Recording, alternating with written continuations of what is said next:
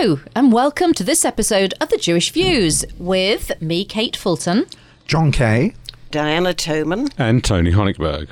And coming up this week, we're going to be having a chat with Denise Phillips, professional chef and cookery writer. After Pesach, we really do need to know what to do with all of these bits and pieces that we've got on the fridge. And we'll be chatting to Zara Provisor from Leket, which is an Israeli food bank and food charity, as well as Bobby Sherman, son of Robert Sherman of the Sherman Brothers. They were famous composers of very famous Disney musicals. More of that later. But before all that, let's get a roundup of the main Jewish news stories from the past week with Vivian Krieger. And we begin with the news that Jeremy Corbyn is ready to discuss specific issues raised by Jewish community leaders. The Labour leader says a meeting with the Board of Deputies and the Jewish Leadership Council could be the start of a fruitful, ongoing exchange to address anti Semitism within his party. Mr Corbyn also said such a meeting could be held without any preconditions. This comes, though, as the Labour leader is criticised for attending a Passover event held by the radical Jewish group known as Jewdas. Jewish community leaders reacted strongly to secretly recorded footage showing Mr Corbyn going to a Seder with Jews who believe Labour's anti Semitism crisis is the work of cynical manipulators who are out to damage the party. And Labour has suspended and dropped a local election candidate who's accused of sharing anti Semitic material.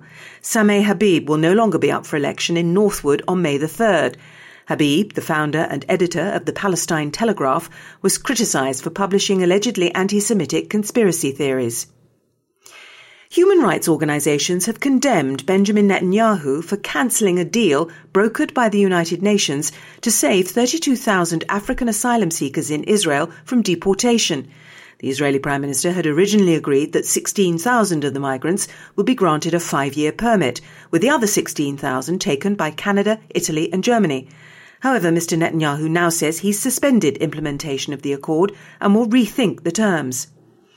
And finally, Canada's Parliament has passed legislation which makes every May Canadian Jewish Heritage Month.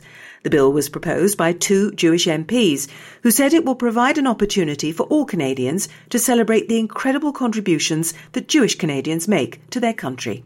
The news this week. Thank you, Viv. And first on the Jewish Views this week, we have Jack Mendel, who is the online editor of the Jewish News, and he joins us to review the copy of the Jewish News for this week. Let's look at the front pages, Jack. And the headline reads this week End These Plagues with a, a picture of Jeremy Corbyn. Yes, this is the saga that seemingly is never going to end. Labour's rolling anti Semitism problem. It's going backwards and forwards. And as I speak to you right now, the Board of Deputies and the Jewish Leadership Council have actually written to Jeremy Corbyn in response to his letter to to the two community organisations, and they may finally confirm a meeting to tackle this problem once and for all. And the letter is very clear. It signs off saying that they demand actions, not words. It's taken three years to get to the point where they're actually going to talk to each other, and after a week of controversy of the Seder with the left wing Jewish group Jewdas that happened on Monday morning, finally, Jeremy Corbyn may actually come face to face with so called mainstream community organisations. I wonder what he'll say to them when he comes face to face with them. Well, I think there are a couple of pinch points for the community when it comes to Labour anti Semitism. First and foremost, Ken Livingstone. Mm-hmm. Why is he still suspended and not expelled from the Labour Party? What's going to happen to him? And no doubt Jeremy Corbyn's response to that will be the same as it has been up until now, which is it's not his responsibility to decide who is in the party and who gets expelled. There's a process. Everything's about process for Jeremy Corbyn, as we've seen so far. There will be other issues, which is tackling anti Semitism at all levels of the party, whether that is local councillors who've complained, whether that is right at the top end of the party, with Jon Lansman of Momentum this week saying that, that anti Semitism is not a smear and it cannot just be overlooked and swept under the carpet. It does exist and it needs tackling and it needs taking seriously. From one political leader to the next, I also understand that you've interviewed Sir Vince Cable. Yes, I spoke to the Liberal Democrat leader this week and he had a few interesting things to say. First and foremost, that should there be a hung parliament, or should the Liberal Democrats be in the balance of power at the next election, under no circumstances would he be going into coalition with a Jeremy Corbyn led Labour Party, which is, of course, quite poignant as in 2010 the Liberal Democrats teamed up with the Conservatives. And he said that the coalition was good for the country but not very good for the party, mm.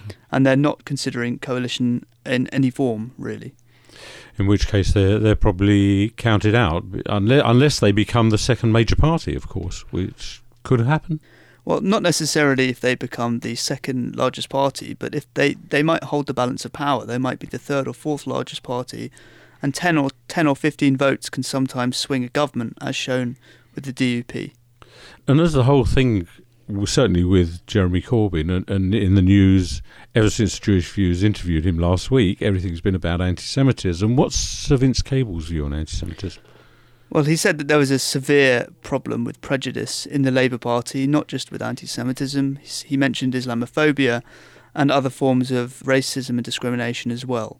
And he spoke at length about what the party has done to try and tackle this. He said that the party has kicked out David Ward and Jenny Tonge, who caused so much pain for the Jewish community with various remarks about Israel and the Holocaust. And they've also taken up educational training. They've had sessions with the Holocaust Memorial Day Trust to learn about the Holocaust and about different forms of anti Semitism that may not be obvious for politicians. So the the Liberal Democrats could become the uh, Jewish community's friend in Parliament or or in the Houses of Parliament. Well, he, he certainly told me that there are a number of former Labour voters that he's aware of that have now switched to the Liberal Democrats. The problem is, do the Liberal Democrats have the political clout for people to go and join them? Uh, the Labour Party still do, and that's why so many have stayed in the party. Thank you, Jack. That's where we'll have to leave for this week. Don't forget you can pick up your copy of the Jewish News every Thursday across London or read the e version at jewishnews.co.uk. Now, do you have any food left over after Seder night? Sometimes I have chocolate left over, sometimes matzah. Well, Denise Phillips is a professional chef and cookery writer. She joins us this week. Denise, do you normally have lots of food left over? Not really, but there's always an abundance of eggs and ground almonds and nuts and oil. And to be perfectly honest, why not make something very creative with it? And what I've made this year is a matzah granola. I think breakfast time is quite challenging. What you're going to have, too many eggs or more bubblers or whatever it may be, it doesn't quite fill you up. But this is tasty, creative, and very nutritionally wonderful. And it's vegan. How, how trendy is this? so why not? So this is made with a large box of matzah, which I'm sure you've got an abundance of, 400 grams of pecan pieces, 200 grams of desiccated flake coconut, 200 grams of slivered almonds. Imagine all of that. Crumble up your matzah, and you've got your pecan nuts, coconut, and almonds. And in a separate inner saucepan, put in some 300 mils honey, 150 mils vegetable oil, 2 teaspoons ground cinnamon, and a teaspoon of salt. So honey, oil, cinnamon, and salt. Bring it to the boil. Pour it over the crunchy matzah. Pop it into the oven for about 15 minutes on 180, and it goes golden. Of which I've got some in the studio Ooh, here. And then I finished it with some raisins, or if you want to put some cranberries in. Now, I know I mentioned honey, but if you are vegan, you can use maple syrup. So why not? The, the thing that worries me is when you add milk to it, it's going to be quite soggy. well, well, that's what happens with all cereals. So what true. difference is it? But you don't have to add milk. You could well, add yogurt, or you could have it yeah. plain. I just I, I like it actually just straight as it is. Well, do you yeah. know what's really good? Because it's still crunchy. Those are doing packed lunches you can put it into a little carrier bag. It's also a snack on the go. Or why not crunch that onto a, maybe a salad or something else? Be creative. Well, that'll be different. If anybody missed the recipe, you can get it on the Jewish Views website. So what I want to just embellish a little bit more, it is made with wheat bran matzah, which is made from which is a Rakusens brand, which is new this year for Pesach. There actually are a few other new ingredients. You can now get organic white eggs, coconut milk, almond milk, light coconut cream are all made by Liebers. And they're just, it's really great to see new products coming through kosher for Pesach, which makes life just that little bit tastier. Do the matzahs taste different? Yes, there's, uh, they are. They, we got some in there. I've actually mixed it with regular matzah. There's not an orchestra in to- here, it by the way. it's the honey and the and the oil that's gone really making it really crispy. But if there are any of those with nut allergies, you don't have to put the nuts in. You can just put dried fruits, apricots, cranberries, raisins, whatever you want to do. So I think it's something suitable for everyone. And Can I just It follow that up saying it's delicious? I've just had a very, very nice pecan there. It's sort of it's all it's all cooked coated. into it. It's, coated. That's exactly. It's coated with the hu- honey and a little oil, a little bit of salt, and uh, my favourite spice. It's got to be cinnamon. The honey works very well. It does. It does stick your stick your upper teeth to your bottom teeth. That's why Tony's been so quiet, I guess. Only yours, Tony. what do you tend to do with? In my family, we had quite a lot of meat leftovers. We're, there seemed to be a family of carnivores, and there were quite a lot of chicken and, and things like that leftovers. What would you uh, advise? Well, for I've the last a- few days. Well, I've really got another very quick and easy recipe. Now, you've probably all read and seen that Tiptree Company is now kosher for Pesach. Now, they do a wonderful no peel orange. I supposed to do marmalade, but it's a no no peel orange jam. And this again, really quick and easy. You just combine the jam, olive oil, garlic, and grated ginger. Put it in the food processor, or just bind it together. Pour it over to raw chicken. It's beautiful, absolutely divine, and that was what the dish that I'm going to be making a few times over at Pesach for me and my family. That I sounds wondered where good. you were going with the Tiptree Yes. jam. I was thinking, hang on a sec, how are we going to. But with the chicken, yeah. That, that, sour. that, of course, is presuming you haven't put the butter knife in the orange jam to stop. Oh, What? Yeah, uh, just to say that what you really you, you add uh, six or to eight clementines or tangerines and just slice that through and throw that into the saucepan, and finish it off with some chopped fresh thyme to just gives it a little bit of colour. Why, why do you think, Denise, that we always buy too much for Pesach? Because I think, as a nice Jewish family, wouldn't it just be awful? You didn't have enough food. Now, I think people forget that we have Chol Hamoed and all the supermarkets are open. Hmm. So, really good tip is look at what you bought this year. Look at the recipes that you've cooked. How popular were you? Were all of them as a family? And just have a little bit of a planning schedule for next year that you only need so many boxes of matzah or jam. Mm.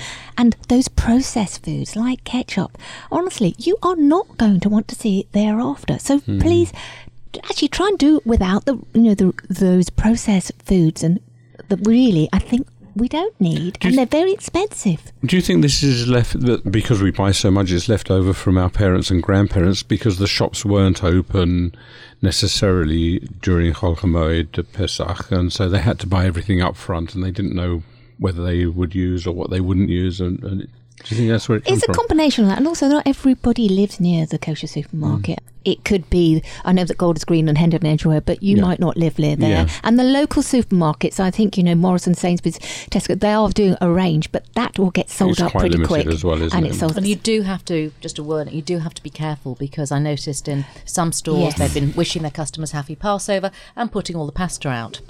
No, So even more so, what happens is that on the kosher section, they don't put the Pesach The for Pesach for kosher. kosher for Pesach, and it's almost on the same aisle, and it's really almost Hmm. bizarre that even the Hanukkah candles, they just think it's Jewish, it all goes on the same shelf.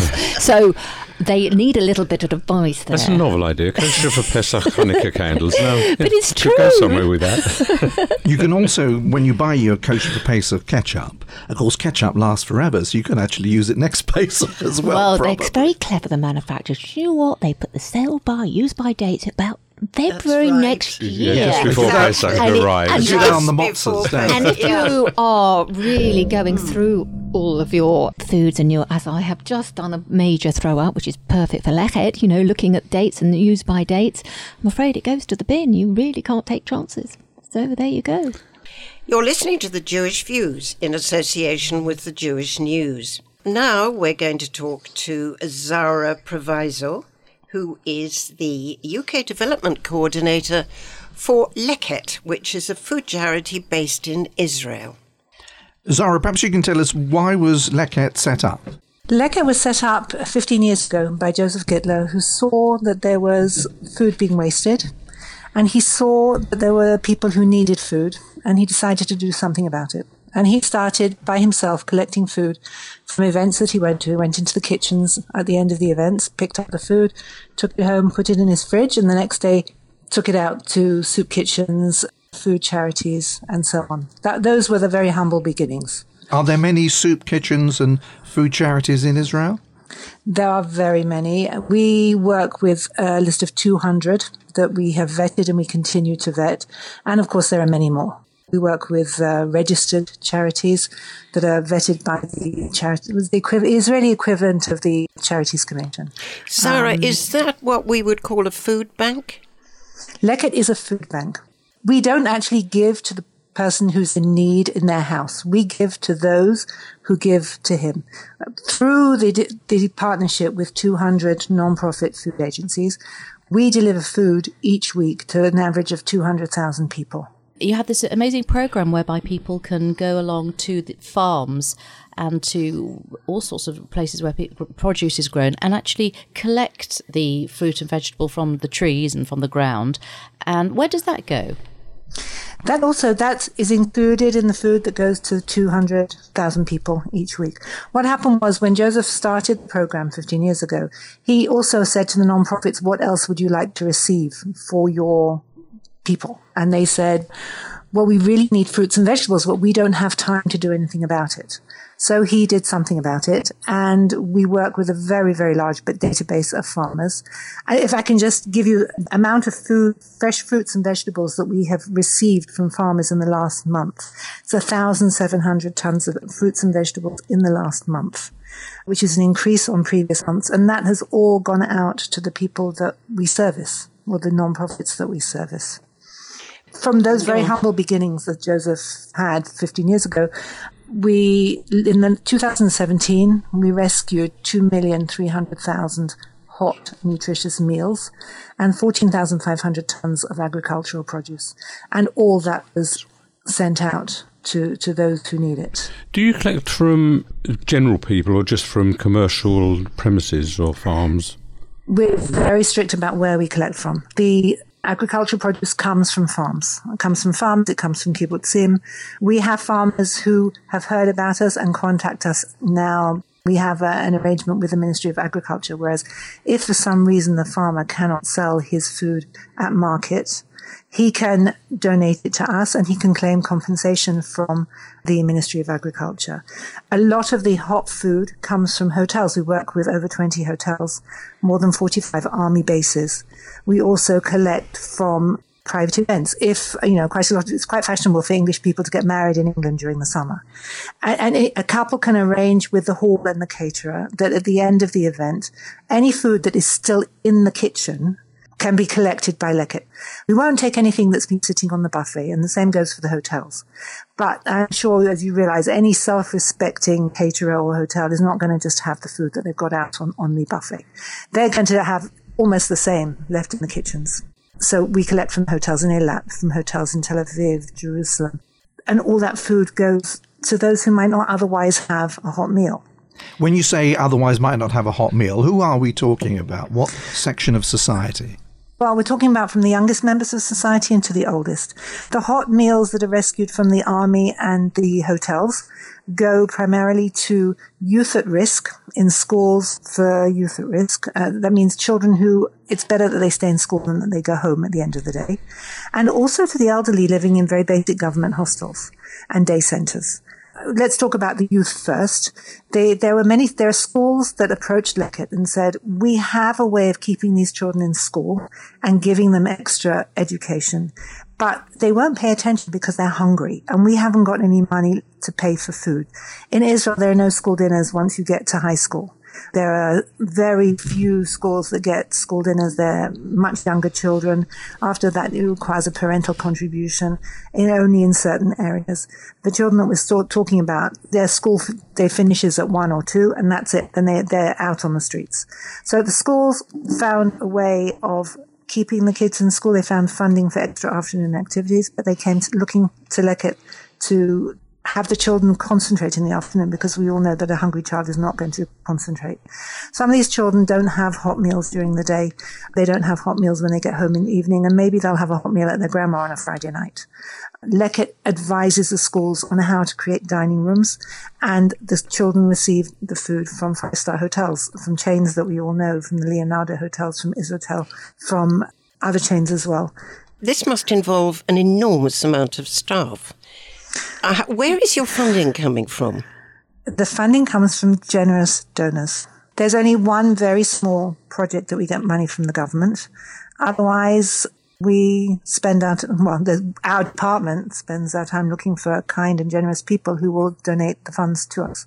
What, what I can tell you is that for every shekel that is donated, we redistribute, we rescue and redistribute 3.6 shekels of food. And if you translate that into pounds, it's approximately for every one pound, four pounds worth of food is rescued and distributed, which is quite good value for money, I think.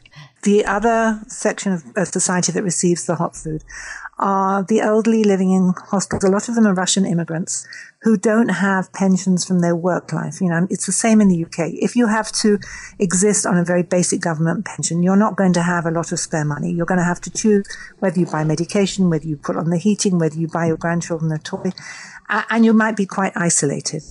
So that, you know, those are the two main sections. I know you had a big drive last year for people to come and, um, and I came myself with my family to come and pick uh, oranges. Yes. What's new since last year? I know you've been in the news a bit recently.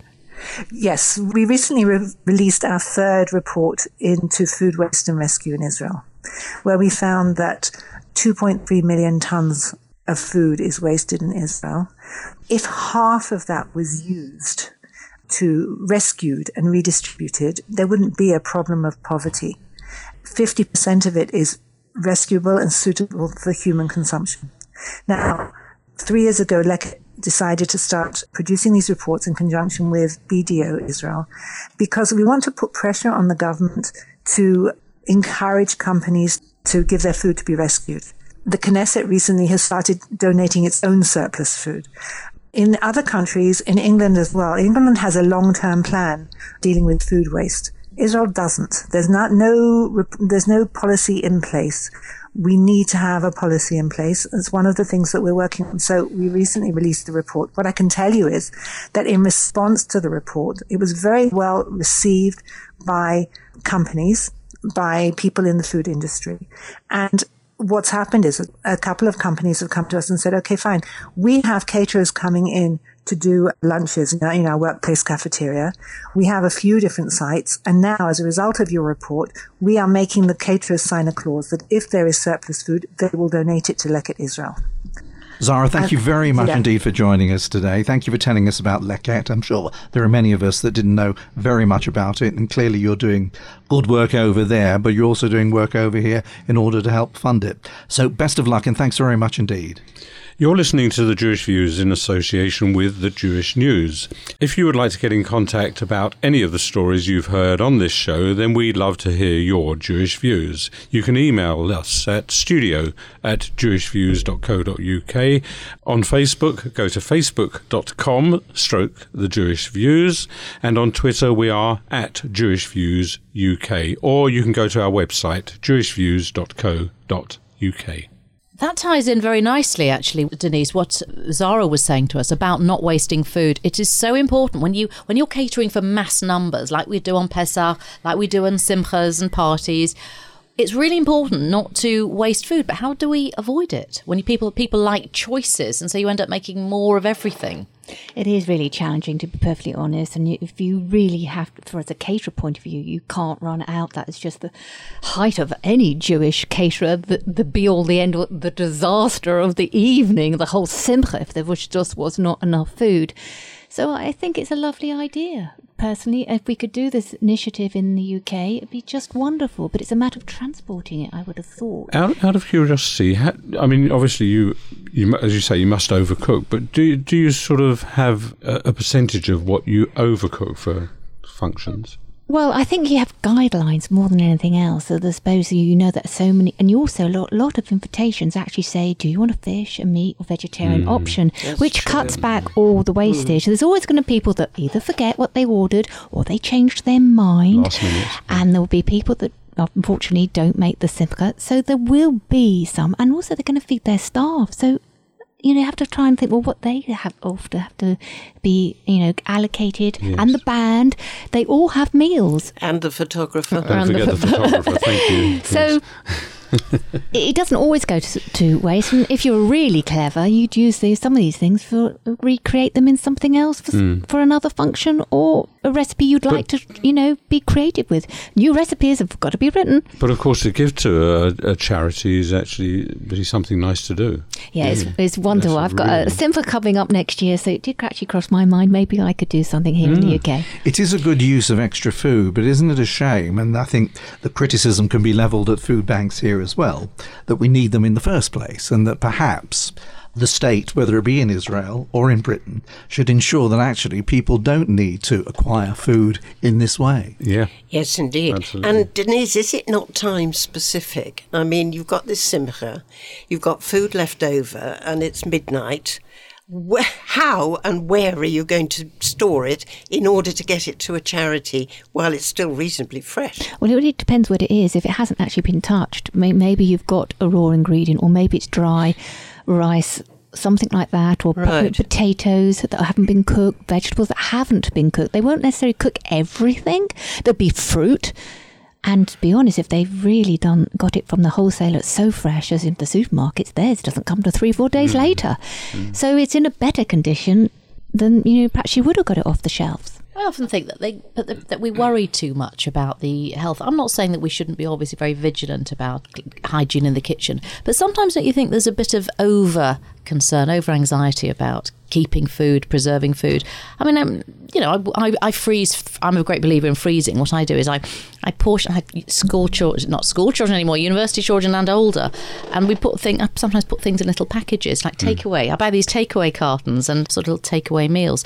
But I think a lot of people sort of, I just see these things sliding into the bin, and I, I find it quite horrifying. Great trays People are of things. so wasteful, aren't they, with food? You know, we, we, we recycle everything. You know, it gets made into something else. And, and I'm, I'm not coming round to your dinner. I also think the company, food companies are using it as a way to generate more business because they'll put in a, a within range a use by and sell by date, so which means that you will those are really really strict, and you have to be careful with young children and old people anyway, And it depends on the food. and of course on the food. But if you if if my motto is.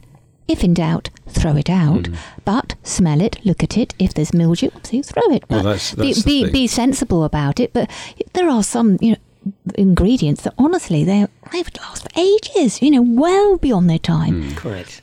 certainly dried ingredients. Yes, don't they? and The pasta tin foods, like those tin things. foods, Fro- yes. If it's you know frozen peas, I mean, I think you'd be all right for you know an extra month over the use by date. Honestly, really do. yeah. Make it into a soup before fair. Mm.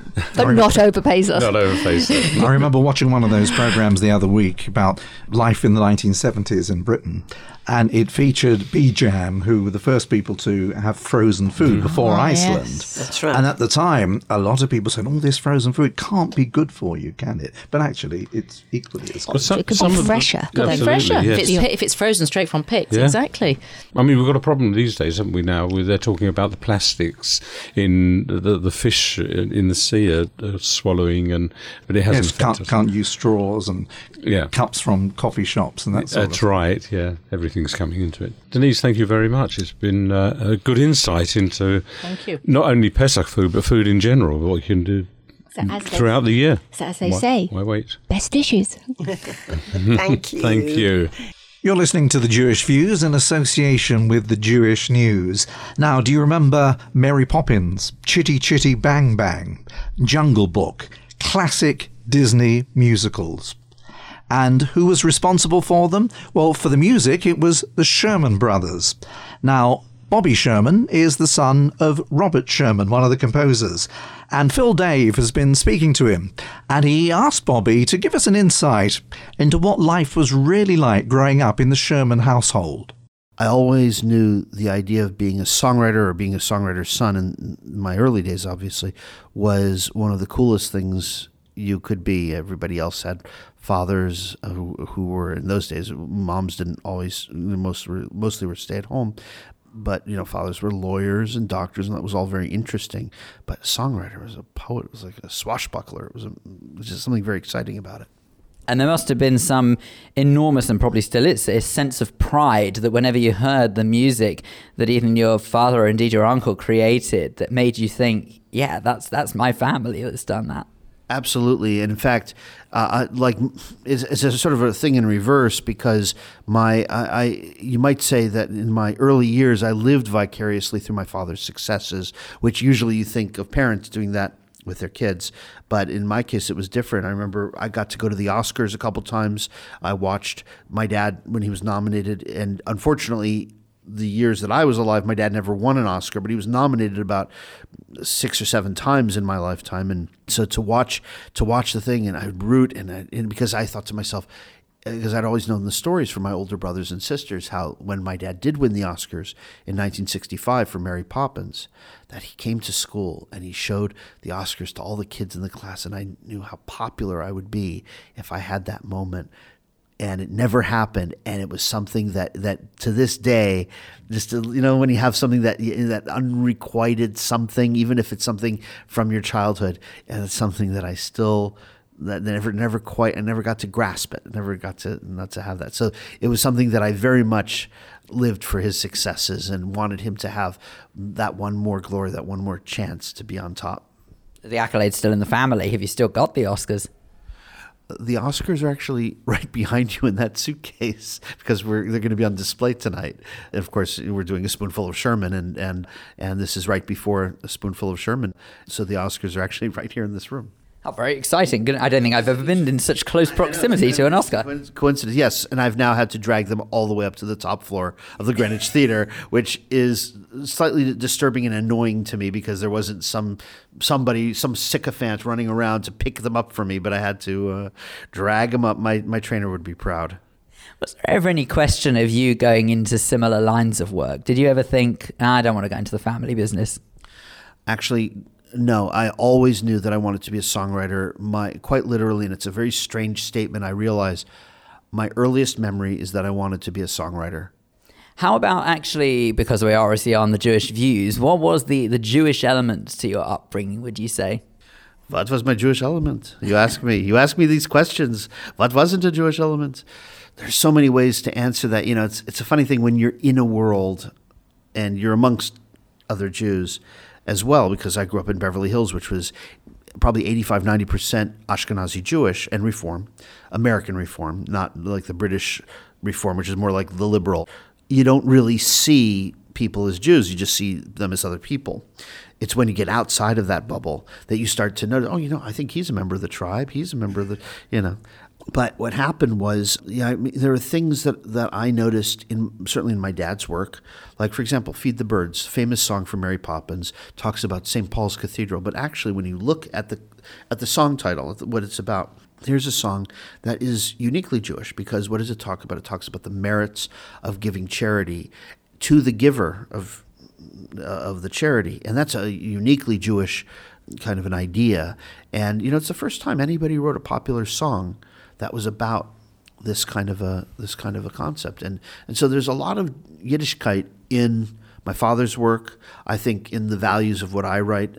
I did a musical about the Great Plague and Fire of London called Bumblescratch a couple years ago, and the whole idea of finding a forgiving God who you don't have to you don't have to bend over backwards to he just ultimately is a forgiving God because because our God is not one that has preconditioned to forgive and that's a very Jewish thought as well. Now, speaking of the Jewish element, obviously your family is very associated with the Disney Corporation. And unfortunately, there have been a lot of accusations thrown against Walt Disney saying that he wasn't very understanding towards Jewish people. Now, you knew Walt Disney, or your family did. What would you say that your experiences of the man was?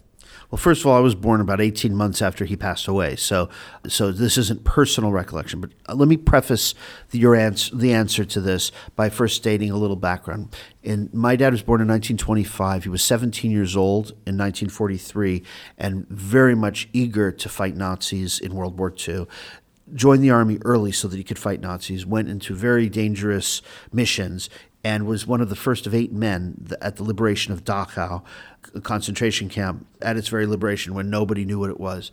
My dad in life did not take anti Semitism as a minor thing or you know brush it off if somebody made an anti-Semitic. He was a tough guy, my dad, in his certainly in his youth and even middle age, and and you know could hold his own in, in, a proper fist fight if he needed to. He didn't go around looking for fist fights, but he was a big guy. You look at pictures of him from that time, six foot one, and he could handle himself. He and I could tell you stories where he confronted anti-Semites. Walt Disney was no anti-Semite my dad would have told you that if he was sitting here right now.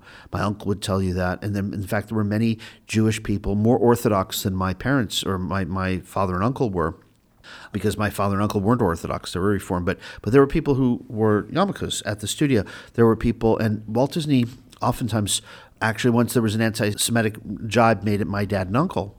And Walt Disney stopped the guy and, and corrected him, said, "Don't make those kinds of comments." So, so Walt Disney was philo-Semitic. Walt Disney was a futurist. You look at his life, you look at his actions. He was a futurist. You know, he was a lover of humanity. He he thought of ways that the world could come together.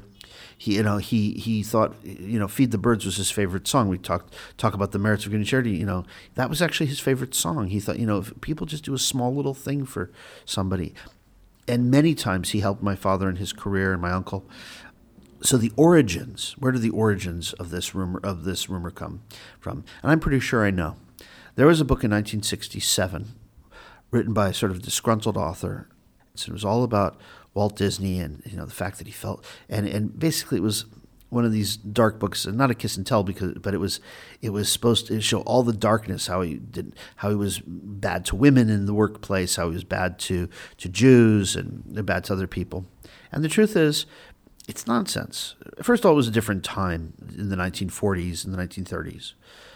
Did Walt Disney make some offhanded remark to somebody? You know, maybe maybe somebody wasn't Jewish and make a joke. Yeah, it's possible that he did. I don't think that the, I don't think that he did, but you know, I have no proof that he did. But I certainly wouldn't hold it against somebody. I mean, amongst us Jews, we who, who amongst us hasn't heard a joke about some other ethnicity amongst ourselves and you know, we probably shouldn't have done it. You probably shouldn't have said it, but you can't you can't hold somebody you can't hold somebody's legacy up against that. You have to look at their deeds and their actions and things that are on the, in the public display. And there's nothing that you can point to Walt Disney that says that he was that he was bad to these people relative to anybody else of his time. And in fact, he was better than most. I think there'll be a lot of people who are quite reassured to hear that, but we haven't even touched upon a spoonful of Sherman, which of course is what you mentioned earlier on. It's why we're here. Tell us a bit about the show. A spoonful of me, spoonful of Sherman. Uh, spoonful of Sherman is a show that actually, you know, if you're interested in reading more about my dad, there was a book that we released uh, four years ago that was his autobiography. It was posthumously released. And I needed to have like a book signing, some sort of a launch.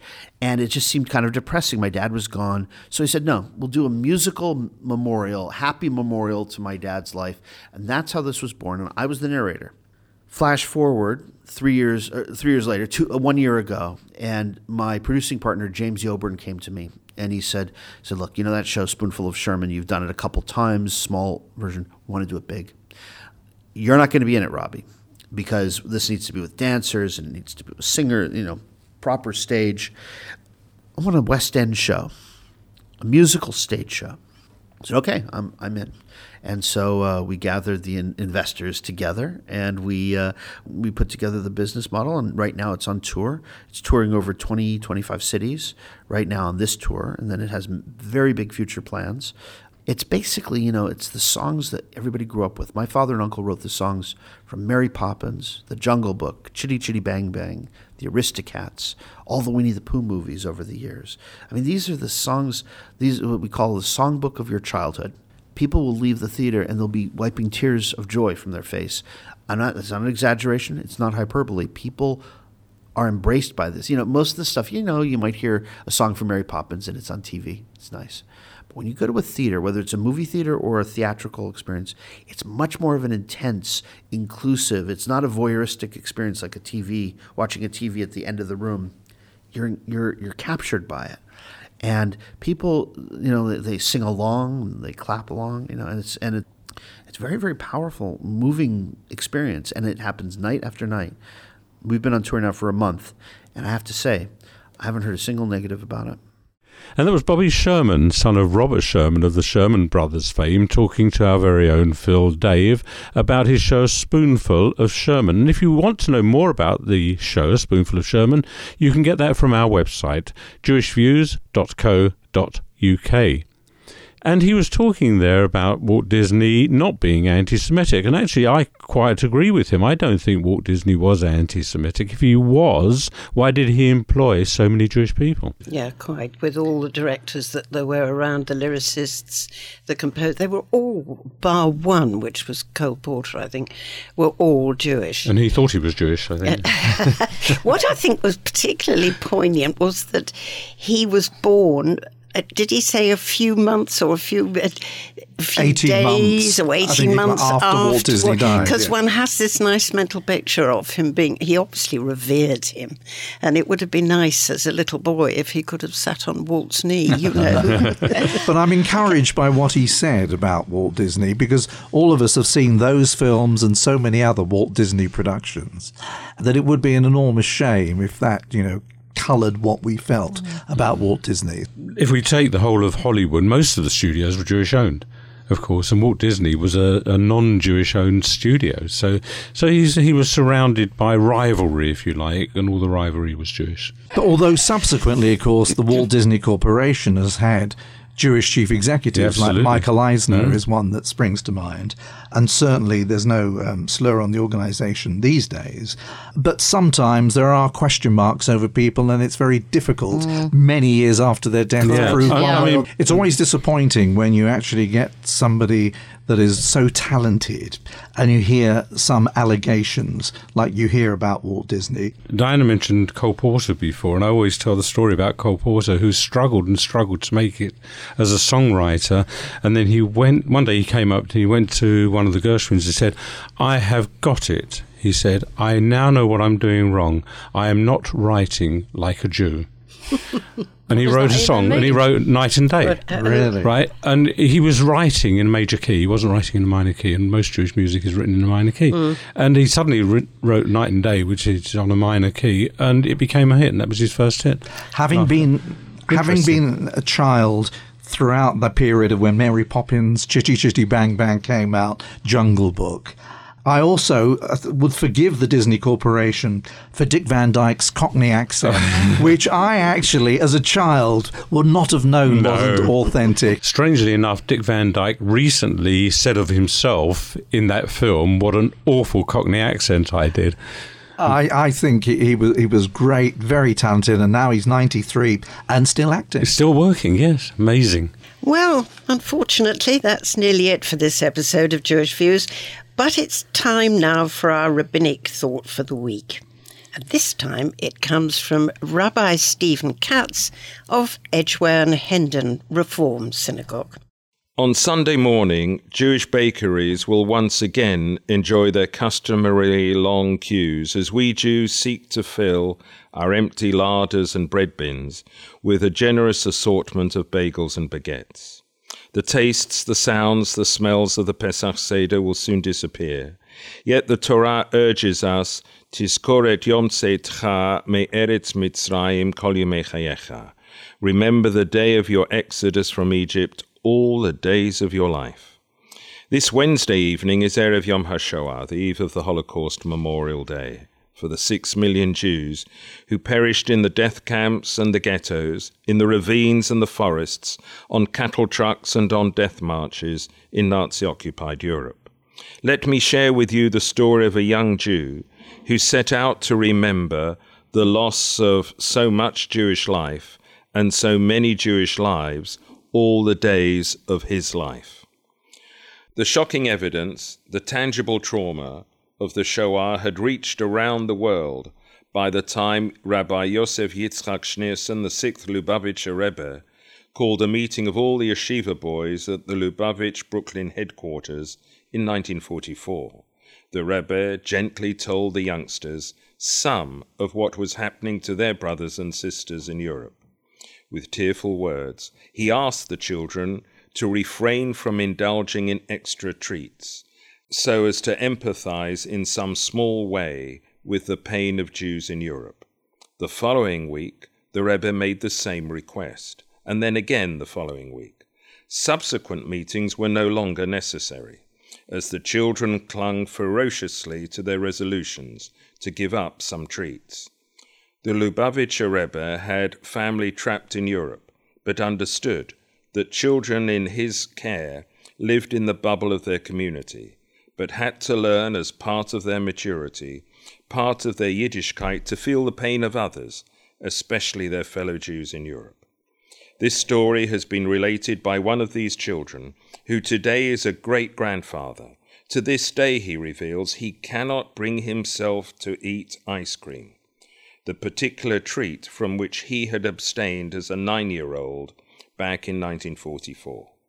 May the joys and the sorrows, the triumphs and the tragedies of our 4,000 year Jewish experience resonate in us all the days of our lives.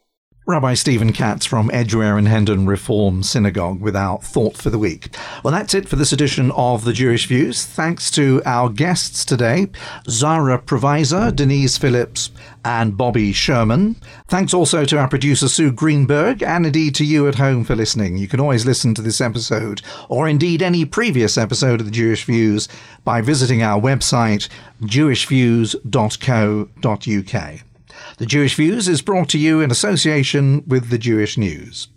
I'm Jon Kay. I'm Kate Fulton. I'm Tony Honigberg. And me, Diana Toman. Do join us next time here on the Jewish Views. Until then, goodbye. Goodbye.